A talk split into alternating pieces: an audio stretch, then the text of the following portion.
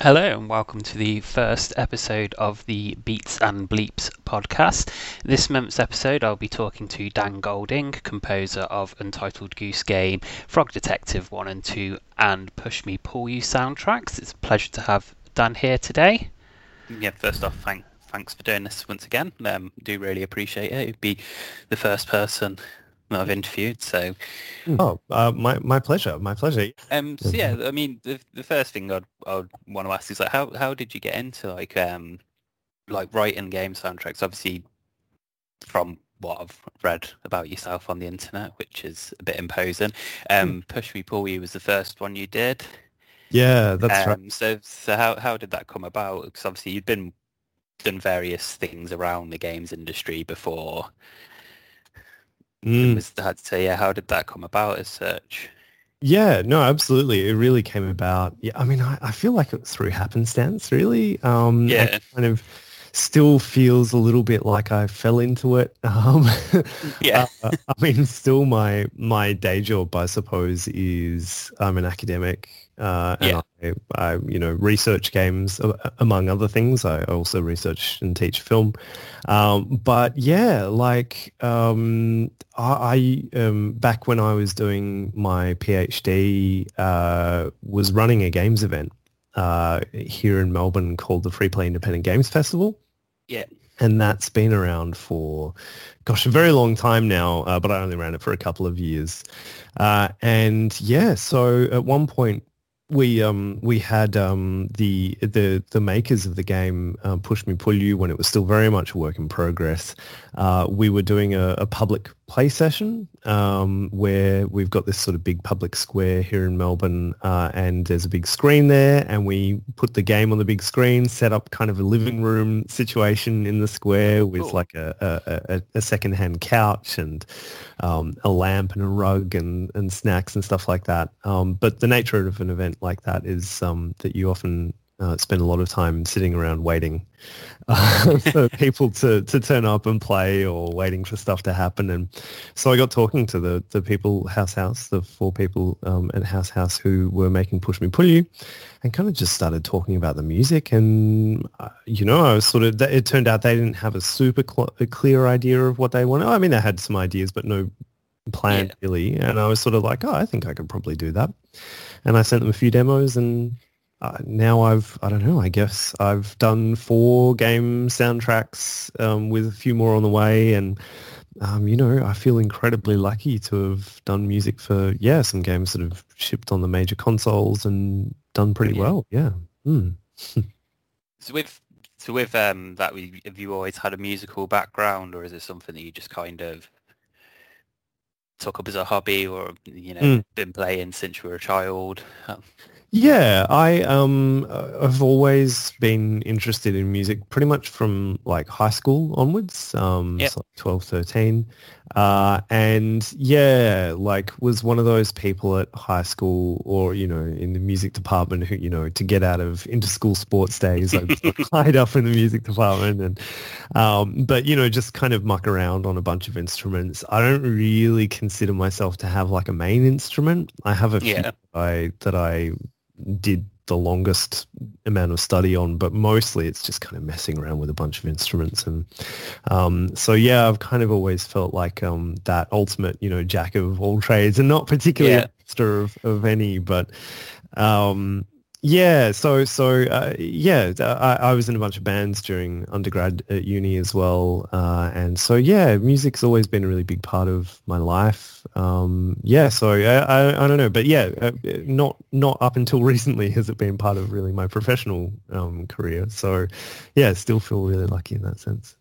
Yeah, that's good. I mean, uh, you saying about um, with being a jack of all trades and like terms of instruments and stuff, eh, with all the soundtracks, the ones that you've done, they all kind of have like a say like organic instruments. Like a lot of them, it's not not very electronic. There's you know, and I mean, I was reading on your Bandcamp that everything's written and performed by yourself um, for that. So that's you know, especially the push you push me pull you. I'm gonna get that wrong so many times. um, soundtrack like there's quite a range of different instruments to get the the vibe on that so that's Mm. yeah i did find that quite interesting obviously like the first one of your work I'd listen to is the Goose Game soundtrack, Mm. which is predominantly piano.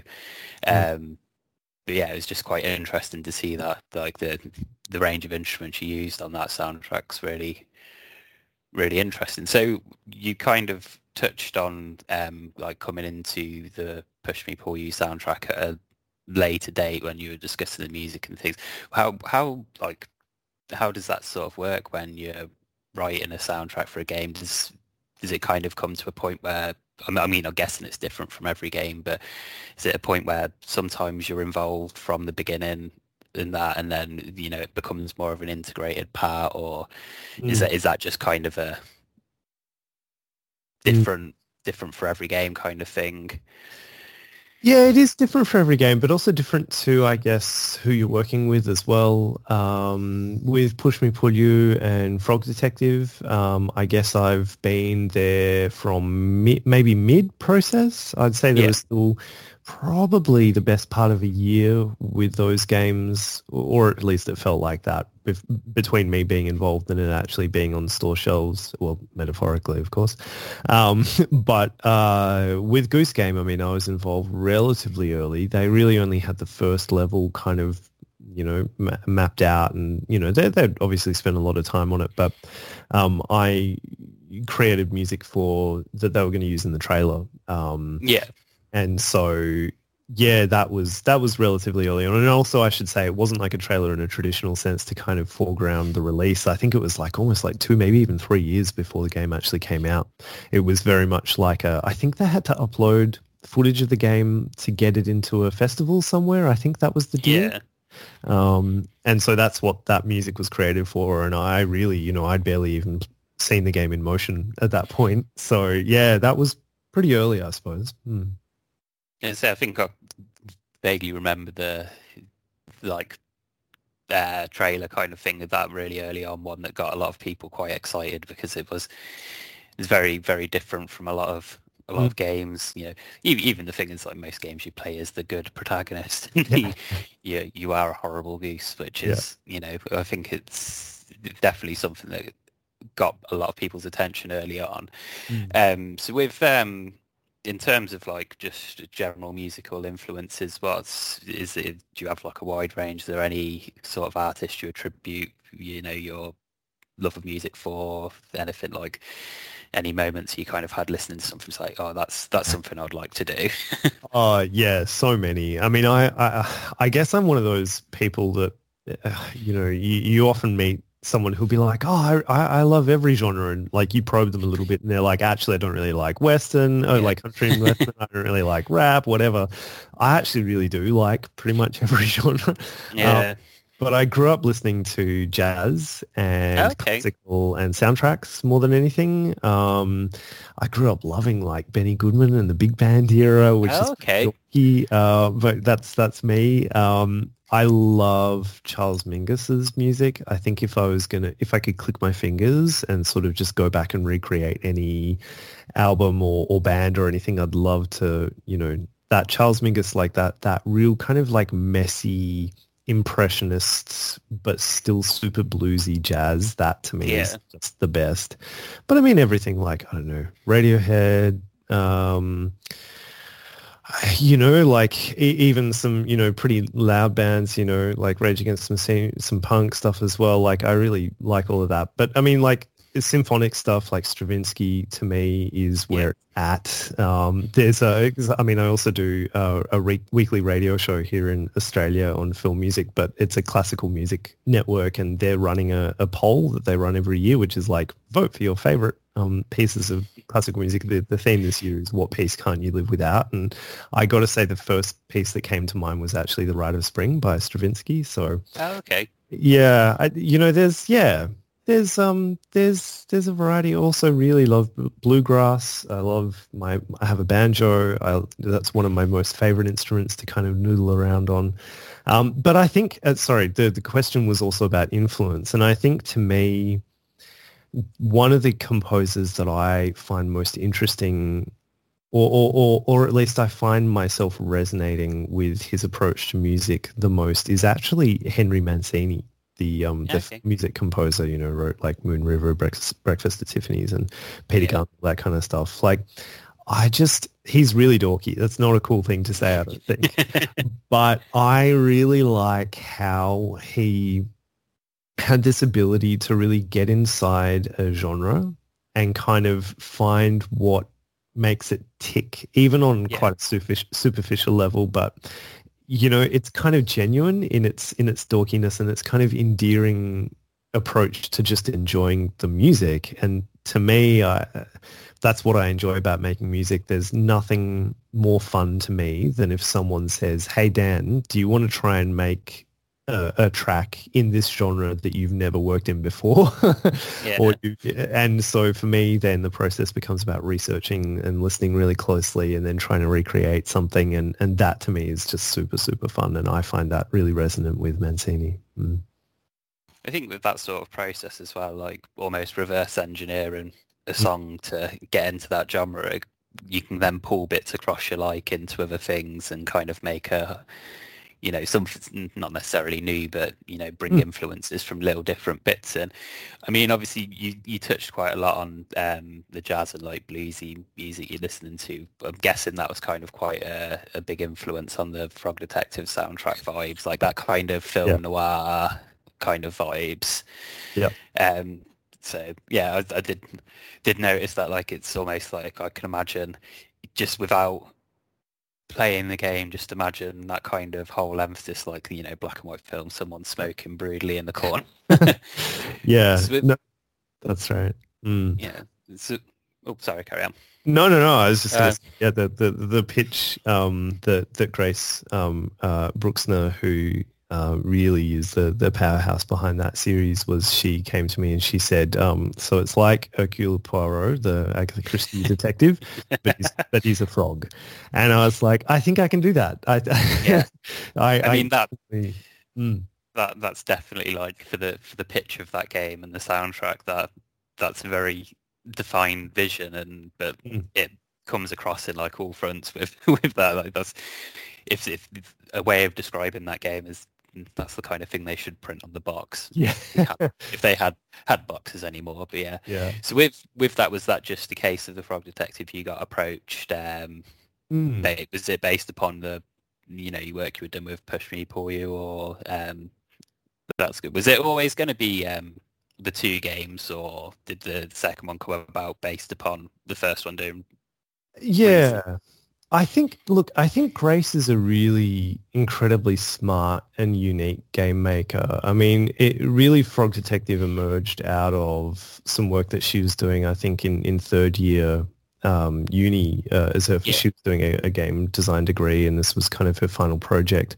Um, I often, I, I don't know whether I should say this out loud. I often forget how much younger than me she is. Um, she uh, was uh, uh, interviewed on something completely um, not associated with games the other day in the in the in the, the local media, and it listed her age, and I was just like, "What?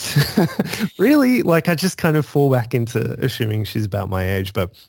No, so I think she was just coming out of uni and was like, I don't know, yeah, Dan's done this other soundtrack. I think sort of I'd probably got a bit of a, um, I don't know, reputation as just being like the, the, the music guy, I suppose, because I'd done like a bit of radio, some video essays about film music Yeah. as well. Um, and so, yeah, she's like, yeah, she just got in touch with me. I mean, I, I kind of knew her as well, just from the local scene, but not very well. Um, Yeah. Just well enough to kind of, you know, say hi to at a, an industry party or something like that. And yeah, she just got in touch and was like, hey, can you, can you do Agatha Christie meets uh, amphibians? And I was like, yeah, absolutely, I can. Mm. so with obviously the uh, the big one the goose game was Mm. that just a case of house house obviously you mentioned they'd done the um the little trailer um was that just because of the work you'd done with them before they they wanted you on it um you know knowing knowing how good you are basically well, yeah, I mean, look, it's always really nice to have that pre-existing working relationship. And like, Yeah. you know, I, I feel like we get along pretty well. Um, I, I think they're a lot cooler than I am, to be completely honest. But other than that, I think we have a lot of similar sensibilities um, and, and similar kind of, yeah, um, yeah, like similar kind of senses of humor. I think actually the sense of humor is what binds the four of them together. Like, I imagine they have fairly serious creative arguments as most teams would, but I feel like they always are kind of having fun and laughing along the way, which surely must go such a long way to to to you know keeping keeping everything going. But um, yeah, so they they just asked me for that trailer music. I, I don't really know if they had particularly a plan for what the actual in-game music uh, was going to be, but I mean the the the way I've I've told this story a few times now, but yeah, the trailer music was so well edited by Jack Strasser, who does um, their trailers, uh, and he trained as a editor. Um, that people, you know, every sort of there, there were quite a few comments on, on, on YouTube and Twitter sort of being like, oh, I can't wait for the, the game's music to react like this uh, in, in the game, whereas in the trailer it was just edited. And so, yeah, I think we all sort of got together a few weeks later and we're like, okay, we should probably figure out how to do this. but I don't, but I don't know, genuinely, I don't know whether they had plans or thoughts about how the music would work before that moment. Um, I kind of suspect that they might not have that they might have been thinking that the game wouldn't have music at least in the in the um, the moment to moment action. So yeah, it's kind of happenstance in a way that that turned out as it did. Um, so yeah, look, I think uh, sorry to answer your question, we we probably would have worked together on that game in some way, in in one way or another, but whether I would have actually ended up providing a full soundtrack as I did in the end, um, who knows? Who knows? I was going to say about the um, when I mentioned to a few people on Instagram that I was going to be doing this interview, quite a few people mentioned about like I think I think someone dubbed it incidental music, where like you know you get the little shorts when you've done something, and it's just is yeah. I, I think that's kind of one of the things that made it stick with me because most games you go into, you know, you go from area to area and there's that music playing, mm. and then you go out the area and it's that, and it just kind of seemed to blend into the actual actual game with it. With um, so obviously this the soundtrack's adopted, um, or I can't think of the correct word, but like um, it uses Claude Debussy's Preludes mm. as that. Was that something you were always planning on doing, or was how how how did that discussion happen, or is it just something you wanted to use to adapt, thinking it would work quite well with the yeah kind of vibe of the game? Well, no. So actually, the the piece of music, um, the preludes, that was very much uh, Nico Disseldorp, who works at House House. He'd sort of, I think, I think probably just been working. He's, um, I think, primarily their their coder, uh, or at yeah. least he's the one of the four who knows how to code.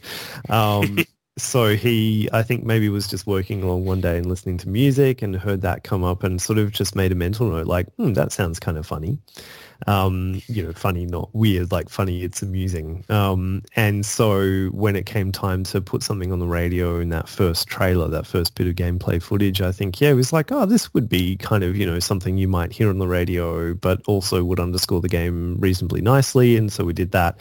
And yeah, then it was the, re- the reaction, as I said, that meant that we stuck with it. Um, I think probably I could have written an original score, but it, I mean, obviously it wouldn't be anywhere as near as good as anything Debussy could write.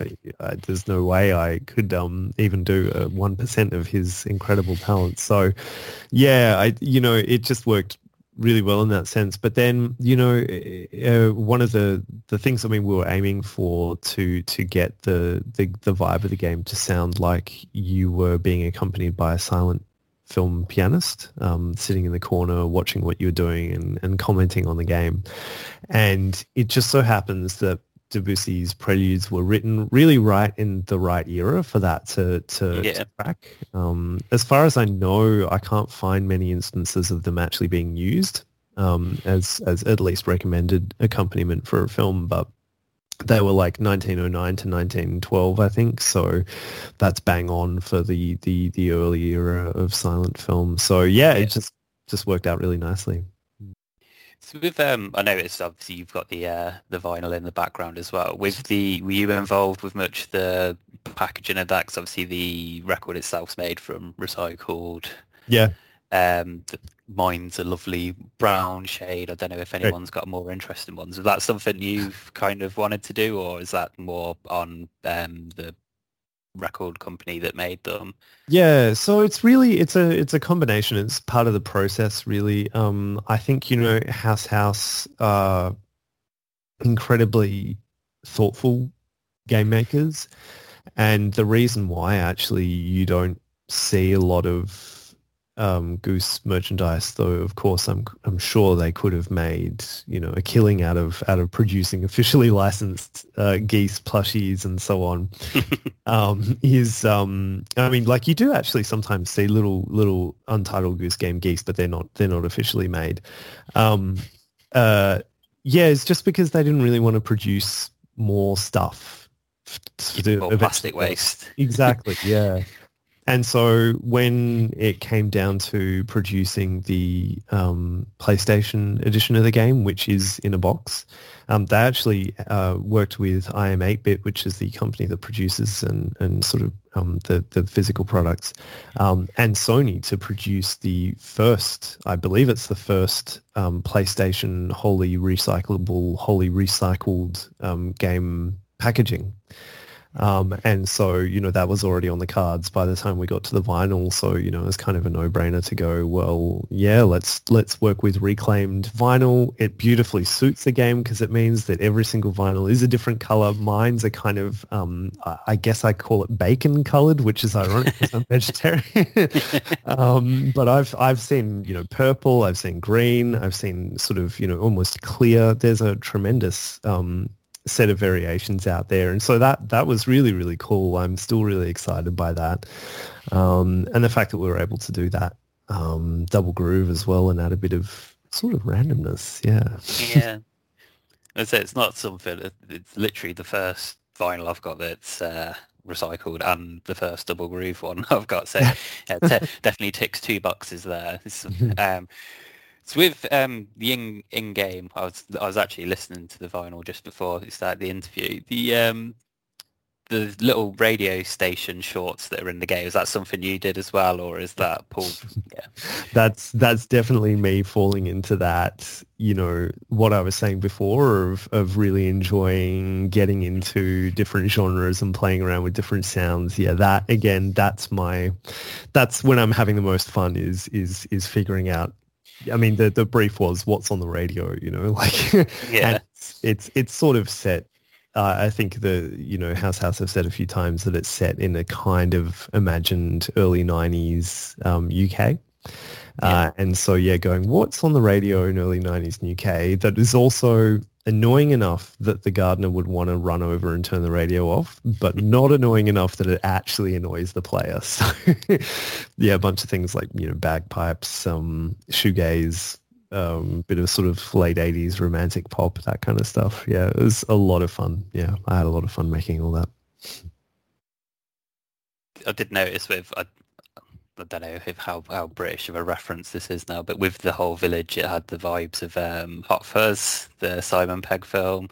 I don't know if that was yeah. intentional. I think it's just you go to the model village at the end. yeah, it, it wasn't intentional. And in fact, I remember at one point, I was one of the first people to see that model village section at the end of the game. And I was like, oh, it's it's like Hot Fuzz. And they were all at, at House House all just kind of went, oh, no. Like we were hoping people wouldn't, wouldn't make that association. But I mean, it's it's too obvious not to make it. It, it is. I I can say that actually part of the village or several parts of the village are based on actual small villages in the UK, but I can't tell you which. they will know. Yeah. yeah. So with obviously um, kind of what I mentioned in the emails before about the kind of um, overall theme of the podcast is in regards to like indie games and their soundtracks. Do you? I mean, I'm generally grew up playing games in the 90s when I was that's kind of the first exposure I had and I can remember early early 90s a lot of games were made by much smaller studios and then the noughties happened and became big big companies making games but then probably the last 10 15 years has been the rise again of like indie games. How, uh, do you feel like having like the you know much more in-depth soundtrack design and things has has really helped that? I mean, I I know quite a lot of my favorite ga- game soundtracks are um, like from indie games. Do you think that's like helped that a lot, or? Mm. Yeah, I think you know, like it, it is it is really interesting because the difference as well between the 80s and early 90s and now is also technical in that back then the composers were limited by the constraints of the hardware that they were working with. So, you know, although, I mean, not although, you, you've got incredible composers like Koji Kondo who are, you know, just still writing landmark music using the most you know technically limited hardware that they had at the time. Um, but I think you know that really helped to kind of instantiate the musical vocabulary of video games as well because you know Koji Kondo couldn't use interesting instruments and different, you know, orchestral sounds or whatever. So he had to play with rhythm and genre and kind of melody and do these really odd, unusual types of music. Like I still, you know, like the original Mario tune, World 1 1 is like, it's kind of like maybe ragtime, maybe calypso, like something in there, maybe a bit of Latin. Um, and, you know, I, I think that's just so obviously something that is firstly from an incredibly creative composer, but also secondly, because he's dealing with, with constraints and, and, and can't use the most interesting instrument. Whereas today it's kind of different because you still often with indie projects, off, you know, have one person like me working on the soundtrack or working with the developers on the soundtrack. But, you know, I have the full palette of, you know, musical sounds to to to work and play with. Um, the hardware is not really a problem. In fact, I don't even really have to deal with the programming side of things with the the, the way that I've worked with developers. Um, like I have a I have a like a strategic understanding that helps me in composing the music, but the actual programming is not me. So I think that's the other factor, and and maybe that would be a little bit different at a really big studio. Um, I, I in that I imagine you might have a, a, a, big, well-known composer, but he would be working with an audio team whose job it is to implement that and and kind of have those technical conversations. So maybe the the technicality is built in or baked in in a little bit of a different way. So I think yeah, but I mean, yeah, I think you know, indie games have been really, you know, yeah, helped along by by brilliant music. It's great that you can look back over the last ten years and there are really identifiable, distinct soundtracks all along the way. Yeah. Mm. So I'd say as well, the other thing with um, indie games, I think you've touched on it with House House being like a much smaller team they've got much more like a defined and allows them to make a much more unique game because it's not almost you know a big monolithic thing that's designed by a committee it's a much more small compact vision that they do and i think i think like in that's why indie games kind of have that well personally anyway they have that sort of charm of uniqueness because it's it's almost a couple of people's visions rather than mm. a large organization's vision of what can sell sell mm. games i think you know by i think with like the soundtracks as well to combine that it does really make a, a bit more of a different experience mm. yeah no for sure i uh, you know and i think the thing about house house is they're all they all have really different interests. Um, they all came to making games relatively late. Um, you know, like they'd all done uni degrees pretty much, and none of them in games. Um, and you know, I feel like that's kind of the same with me in that if I sit down with to have a conversation with them that's not about our immediate work, that's just general catching up or whatever, you know, we can we can talk about uh, you know a whole bunch of things in a really detailed and deep way that isn't video games, and I, I think that kind of yeah that kind of informs things, and it it also you know because I think a few of them trained as um, fine artists or they did fine arts degrees, I think, you know, they they are really, really good at articulating their own sense of taste and what they like and what they don't like.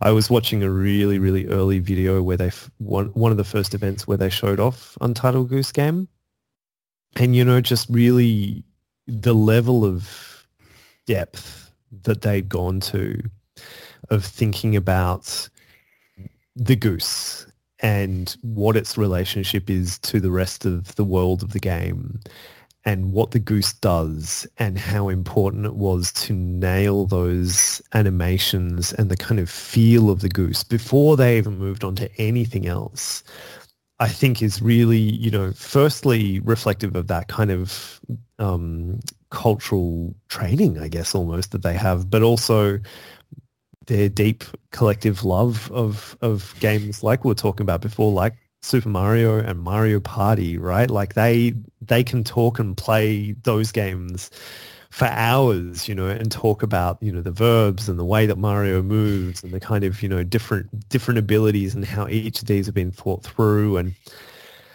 you know, yeah, I think I think um I don't know, I think that there'd actually be a really interesting kind of um, article or you know analysis to be done about like you know how in the early stages of of Mario Brothers you know one, World One One like you know you get the blocks that you have to jump and hit. You get the first enemy that's moving towards you and then you have the pipe that you have to jump over. And each of those is sort of teaching you about your relationship between Mario and the world. Sort of in the same way as like you start in Untitled Goose Game as the goose and you don't actually see somebody or have to um, you know, worry about your relationship to another character in the world until you're sort of, you know, you've navigated a little while and you've got to grips with understanding your character first as well. Um, I, yeah, it's just that I, they they always strike me as as being unusually thoughtful in that instance. Yeah. I think that that sort of like depth definitely comes across because it feels a very integrated, like especially only having it in a village as such. yeah. It kind of feels like it is all very well connected and you do understand like how it all moves through into the different stages and it does it's it's not like anything's there by well, obviously it would have been programmed nothing mm. would have been there by chance but you know everything seems to have a perfect place where it is on all those levels absolutely and i mean i can tell you that I, you know like i i know that they had long discussions about what type of paper the goose's notepad should be, you know, the goose's list should be written on. List, like, yeah. Yeah, that that was, you know, long discussions. So yeah, you're absolutely right. Nothing is by accident in the game. So with um, I've mentioned it before. The um, the Goose Game got quite a lot of memes. Yeah. Do you think that? Do you think that kind of helped spread the popularity as like almost an, an intentional marketing tool as well? Yeah, I mean, definitely. I mean, a lot of people have said that, like, uh, you know, something about the game is really clever that it was, you know, designed to be spreadable or memeable or whatever. And like, it definitely was not designed to do that. um, I think, you know, House House's own social media presence, if you go look up their Twitter account, you know, they do one tweet every like three months. And uh, I think I've heard them say before that their Twitter strategy is only when we have to. so, I, I, you know, I think it's it's definitely the qualities of the game itself that lent it that that that people took and ran with. I don't think it was designed in any way to to be memeable or shareable, but it's just think, you know, I think I think what they managed to do with the game was create something that was really resonant um, and really resonant immediately in a very funny way. And so it just it just took on its own life. Um, and sort of you know to some degree now i mean i was mentioning those unofficial untitled goose game merchandise that exist. To some degree the game i think exists in the public's imagination in, in, in, in a general kind of imagination rather than necessarily just in the executable files of the game. It's um, yeah it, it really it, it, i don't know became something else. I think it's when you scroll through social media and there's people posting goose memes that mm. don't play games. And yeah. It's like it's it's trans it's like gone past that that threshold of being just just a game meme. Yeah. And you know, ev- everyone knows about the horrible goose. Yeah. Almost. yeah. And like to see like you know, like Chrissy Teigen or whatever going like how do I how do I download this game? How do I play it? Just sort of being like, is this is this real? that was definitely our experience of it. It just seemed very strange and like it was happening somewhere else to other people. Yeah, I was going to say, does, does it seem weird, like how how popular it actually became, and like do you especially in your, I don't know if you've been teaching virtually or if you've been Mm-hmm. Going in, but you, have you been recognised for the guy that did the soundtrack for that or? Uh, yeah, a little bit. Um, I mean, yeah, like te- teaching is um, mostly online, but I did. I mean, because I teach a, a sort of music and the screen class, so and there was a week on video games and music, so it seemed like uh, the obvious easy win to, to to bring this. up. I mean, you know, it's unusual to be able to give a behind the scenes glimpse to to students about how something like this was made. So it's an obvious teaching opportunity. But yeah, I don't know. Actually, yeah, a few students. Actually, even um, last. Uh, I was going to say last year, but it was 2019 now. It's so easy for it to all blur into one. But even in 2019, yeah, I remember a student coming to class and going, hold on, did you do Frog Detective? And I was like, oh, I'm surprised that you know of Frog Detective. But yeah, um, yeah, so yeah, that's um, I don't know. It's it's it's funny and weird, and and I think you know, to some degree, it still feels less real because a lot of the like awards and the that kind of really serious end of the recognition all happened um, after you know the March 2020 and lockdowns and stuff like that. So like, I mean, I I haven't, I don't think I've seen the House House people in the flesh since then. I don't think so. Yeah, so it's um, yeah, yeah, it sort of doesn't feel that real. Yeah. I think it, it doesn't help at the minute. Like nothing, nothing, everything's kind of a weird virtual reality we're living in at the moment. But yeah, it must it must be annoying to know you've you know you've won an award and didn't physically get to go and collect it. Like Yeah. it's just well- like sat behind a screen going, ah, thanks. yeah, e- exactly. Well, I, exactly. I mean, I've never been to GDC, the Game Developers Conference, um, and I, you know, I probably was going to go with with House House for for the award ceremony, and that was just on, you know, as as everybody was starting to lock down, and it was, um, but also even just here locally, um, the soundtrack was actually the first video game soundtrack um, in history to be nominated for what's called an ARIA award here. And ARIA is like um, the, the, the music industry in Australia awards. Um, and yeah, it was just really irritating that like that was the first time that ever happened and the red carpet was in this room that I'm sitting in now, you know, um, whereas usually like it's even, it's usually um, broadcast live on TV and stuff like that. So yeah, oh well. It's not. It's just one of those things, isn't it? But Mm. looking back, you'd be like, oh, I won won an award yeah, while the pandemic was going on. Yeah. Two two things two things you've done in history. So exactly. Yeah. Yeah. And, you know, definitely can't complain. I mean, we've been very lucky in Australia with the pandemic and, um, you know, doubly lucky to be nominated for any awards to begin with. So I'm, I'm, I, I would never seriously complain, but yeah. Mm. So um, with with um, like game soundtracks, is there any any soundtracks you would like to have not necessarily worked on, but been in the background while they were doing the process? Like, do you have a, a favourite soundtrack? I know you've you talked a lot about the original Mario soundtrack. Mm. Yeah, definitely. I mean, in Zelda as well. I mean, they're two very obvious, predictable responses, but I mean, they're predictable for a reason. They're great. Um, but yeah, I, I, look, I really like the Mass Effect soundtracks as well. Topical now again with the re-release, but I like the way that it plays with the combination of orchestra and synths. Um, that to me is something that I'd love to. That kind of sound world I'd love to play in. Um, but yeah, um, there's actually an Australian game uh, that I admire very much the soundtrack for, um, which was called de Blob. It was a Wii um, sort of second party game. Um, and that has this, yeah, kind of amazing like funk band soundtrack, which is really cool. Um, but yeah, I, look, I, I, and you know, like obviously, like yeah, Christopher Tin's Civilization for like a, you know that kind of stuff. That's that's really good. Um, but yeah, I guess in general, what I would say is that I like any game soundtrack and, and kind of wish that I was involved in a game soundtrack that doesn't feel the need, especially more contemporarily, doesn't feel the need to be a game soundtrack, I suppose, that can just kind of be music. So like things like, you know, LA Noire or even Red Dead Redemption, you know, that really expands into a larger musical world. That to me, I, I really like that kind of stuff. Yeah. Mm. I think, yeah, I think there's definitely a lot of soundtracks that you can listen to as their own thing rather mm. than being a game soundtrack. Um, so with uh, I've, got, I've got another I've got a couple of silly questions. Mm-hmm. um, so, so, have you got any plans to work on well, you mentioned you're working on other games. Any any plans for any games with more animal protagonists?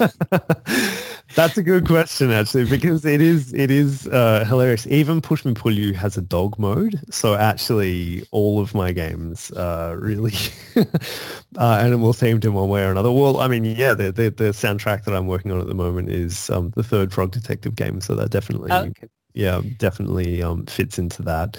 Um, yeah, other than that, uh, look, I'm working on two others at the moment that aren't distinctly animal flavored. Um, I don't know how much I can say about them except early, but but they're both they're both cute, but neither of them are animal themes.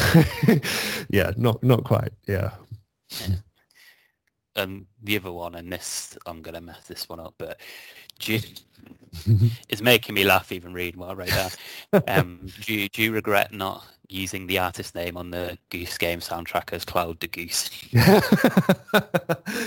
yeah, look, I, I I I love doing that in talks about the game. Yeah, Claude the Goosey. It's just it's such a good little ridiculous pun.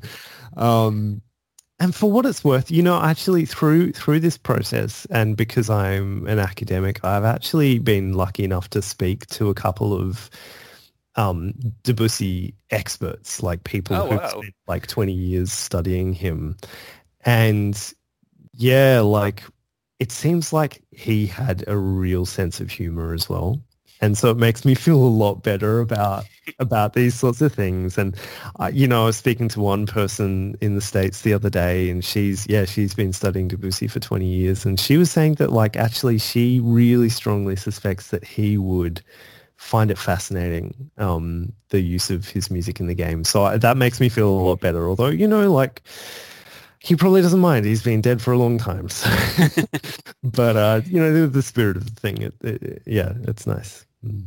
I did see um, very going down a very niche reference. There's a video of Clair de Lune being played on a modular synthesizer, and one of the top comments is like obviously this is you know that's the sort of thing Debussy would have liked, like that sort of extension and kind of taking his work in a, a different direction. And it's just kind of I can see not being the most knowledgeable about his himself as a person, but I'm sure he would have loved it being used for the Goose Game. I'm sure he would have loved the chaos and yeah.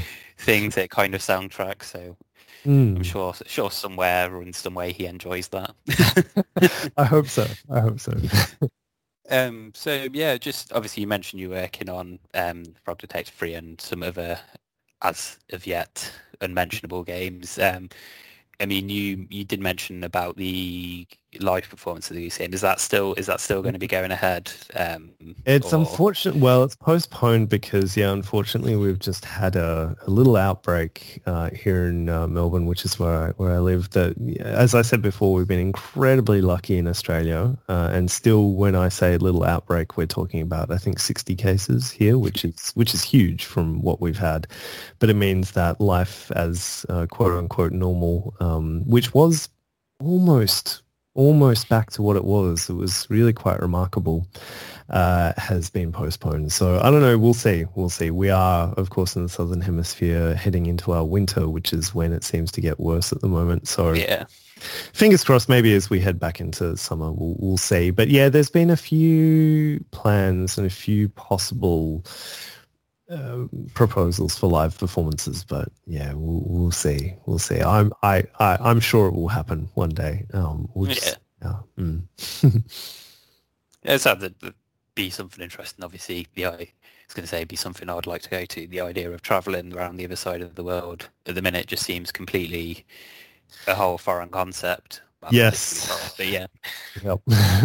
yes, absolutely. Well, uh, yeah, to me, I mean, it was even um, remarkable. I mean, we had, well, we still have, it's only the state of Victoria where I am that's locked down at the moment. But um, uh, up until recently, we actually had a travel bubble with New Zealand open and we hadn't, um, we hadn't actually been able to leave anywhere up until recently. So yeah, Yeah. a few people that had New Zealand holidays planned, uh, which, yeah, that's about as far as we can get at the moment. So I think um, I think that wraps up most of the questions I've had. Don't know if there's anything you'd you'd like to talk about at all, or Uh, no, I, I don't know, think so. That that sort of yeah, just covered covered a lot of it. Yeah, um, Yeah. that was that's that's a lot of fun. Yeah, yeah, no.